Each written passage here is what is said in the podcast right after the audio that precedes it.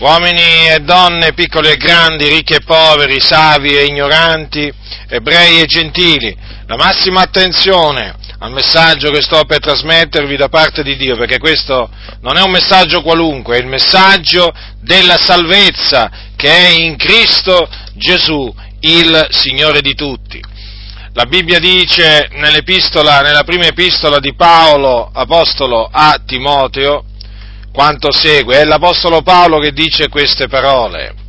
Certa è questa parola e degna d'essere pienamente accettata, che Cristo Gesù è venuto nel mondo per salvare i peccatori, dei quali io sono il primo ma per questo mi è stata fatta misericordia, affinché Gesù Cristo dimostrasse in me per il primo tutta la sua longanimità e io servissi d'esempio a quelli che per l'avvenire crederebbero in Lui per avere la vita eterna. Ora al Re dei secoli, immortale, invisibile, solo il Dio, siano onore e gloria nei secoli dei secoli. Amen.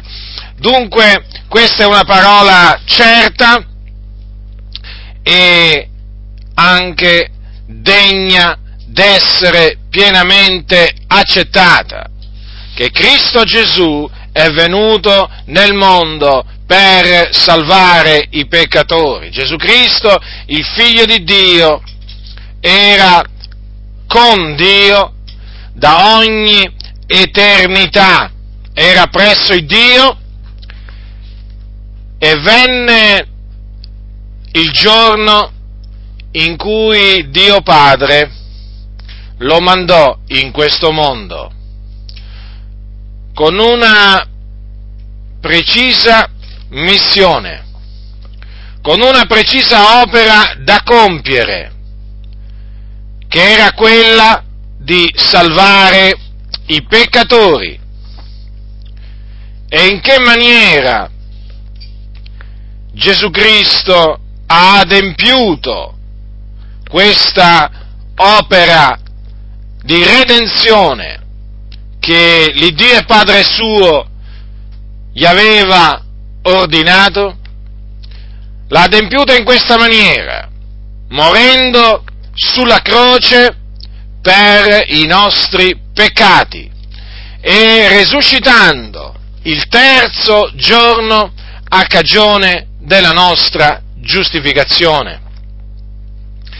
Questa è l'opera che Gesù ha compiuto per salvare i peccatori.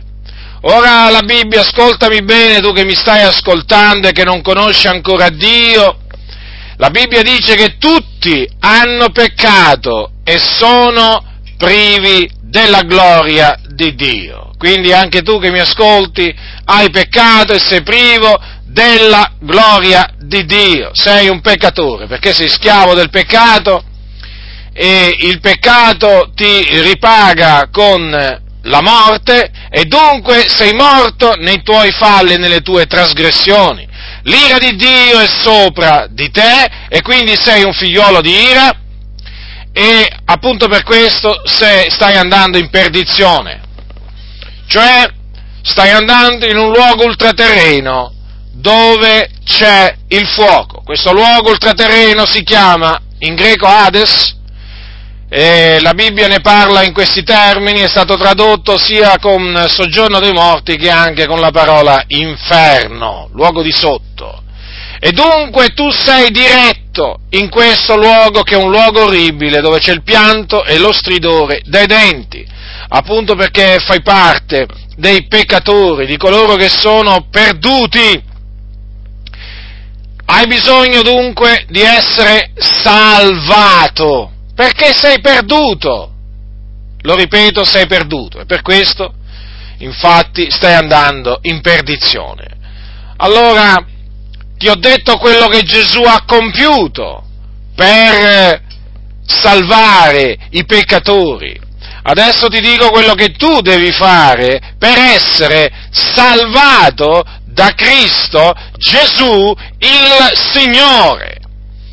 Ti devi ravvedere dei tuoi peccati, Sì, ti devi ravvedere dei tuoi peccati. Non importa quanti peccati tu abbia commesso, non importa di che entità essi siano, tu hai peccato davanti a Dio. Infatti la Bibbia dice tutti hanno peccato e sono privi della gloria di Dio. E quindi ti devi ravvedere dei tuoi peccati. E non solo ti devi ravvedere, ma devi anche credere nel Signore Gesù Cristo. Cioè devi credere che Gesù Cristo è il Figlio di Dio che nella pienezza dei tempi il Dio ha mandato in questo mondo per morire sulla croce, per i nostri peccati, per risuscitare il terzo giorno, il che è avvenuto, il che è avvenuto perché Gesù di Nazareth, il Cristo di Dio, è realmente morto sulla croce per i nostri peccati. Ai giorni di Ponzio Pilato, governatore della Giudea, dopo che era stato arrestato dai giudei e condannato come reo di morte perché aveva detto di essere il figlio di Dio, fu dato in mano appunto a Ponzio Pilato, il governatore, il quale dietro le insistenti grida del, degli ebrei sentenziò che Gesù, detto il Cristo, doveva essere flagellato e poi crocifisso. E al posto di Gesù liberò alla folla un uomo un eh, famigerato malfattore, pensate un po' a voi che cosa fece appunto Ponzio Pilato per soddisfare la folla, ma tutto ciò naturalmente avvenne per il determinato consiglio di Dio, perché così Dio aveva prestabilito che doveva avvenire. E dunque Gesù prima fu flagellato e poi portato in un luogo detto Golgota, dove fu crocifisso in mezzo a due malfattori, uno alla sua destra e l'altro alla sua sinistra, perché dovevano essere adempiute le scritture secondo le quali appunto Gesù doveva essere annoverato tra i malfattori. Lui il giusto, lui il giusto che era nato senza era nato senza peccato, aveva vissuto senza commettere peccato, quantunque fu tentato in ogni cosa come noi, però senza peccare, ecco lui il giusto morì sulla croce, crocifisso dunque per i nostri peccati. Dio fece ricadere su di lui l'iniquità di noi tutti.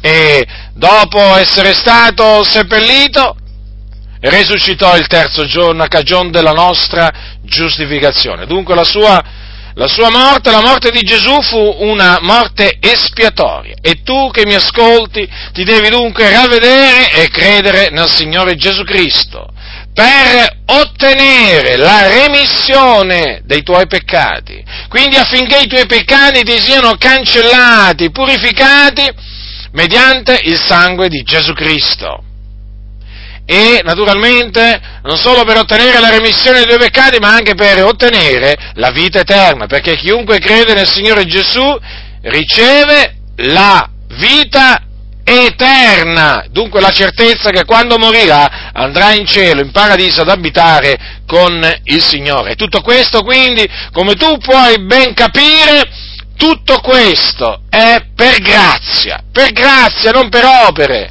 perché appunto l'uomo non merita nulla da parte di Dio, ma Dio nella sua grande benignità, nel suo grande amore ha provveduto, ha provveduto la via di salvezza, la via di salvezza in Cristo Gesù. E appunto c'è solo una via di salvezza e quella appunto mediante la fede nel Signore Gesù Cristo. Quindi tu che mi ascolti che sei perduto, sappi sappi che per essere salvato ti devi ravvedere dei tuoi peccati e credere nel Signore Gesù Cristo. Lo so, questo messaggio ti potrà sembrare un messaggio pazzo, una pazzia, ma devi sapere che a Dio è piaciuto di salvare i credenti mediante la pazzia della predicazione, non mediante la filosofia umana, non mediante opere buone, no, assolutamente, ma mediante la pazzia della predicazione peraltro la pazzia di Dio è più savia degli uomini. Quindi, voi peccatori che ascoltate, ravvedetevi e credete nel Signore Gesù Cristo per avere remissione dei peccati e vita eterna. Altrimenti, altrimenti se non vi ravvederete, continuerete a rimanere dei peccatori davanti a Dio e quando morirete, ve l'ho già detto che cosa vi avverrà. Quando morirete andrete all'inferno e da là, e da là non potrete più appunto invocare il Signore per la vostra salvezza, perché è stabilito che gli uomini muoiono una volta sola, dopodiché viene il giudizio.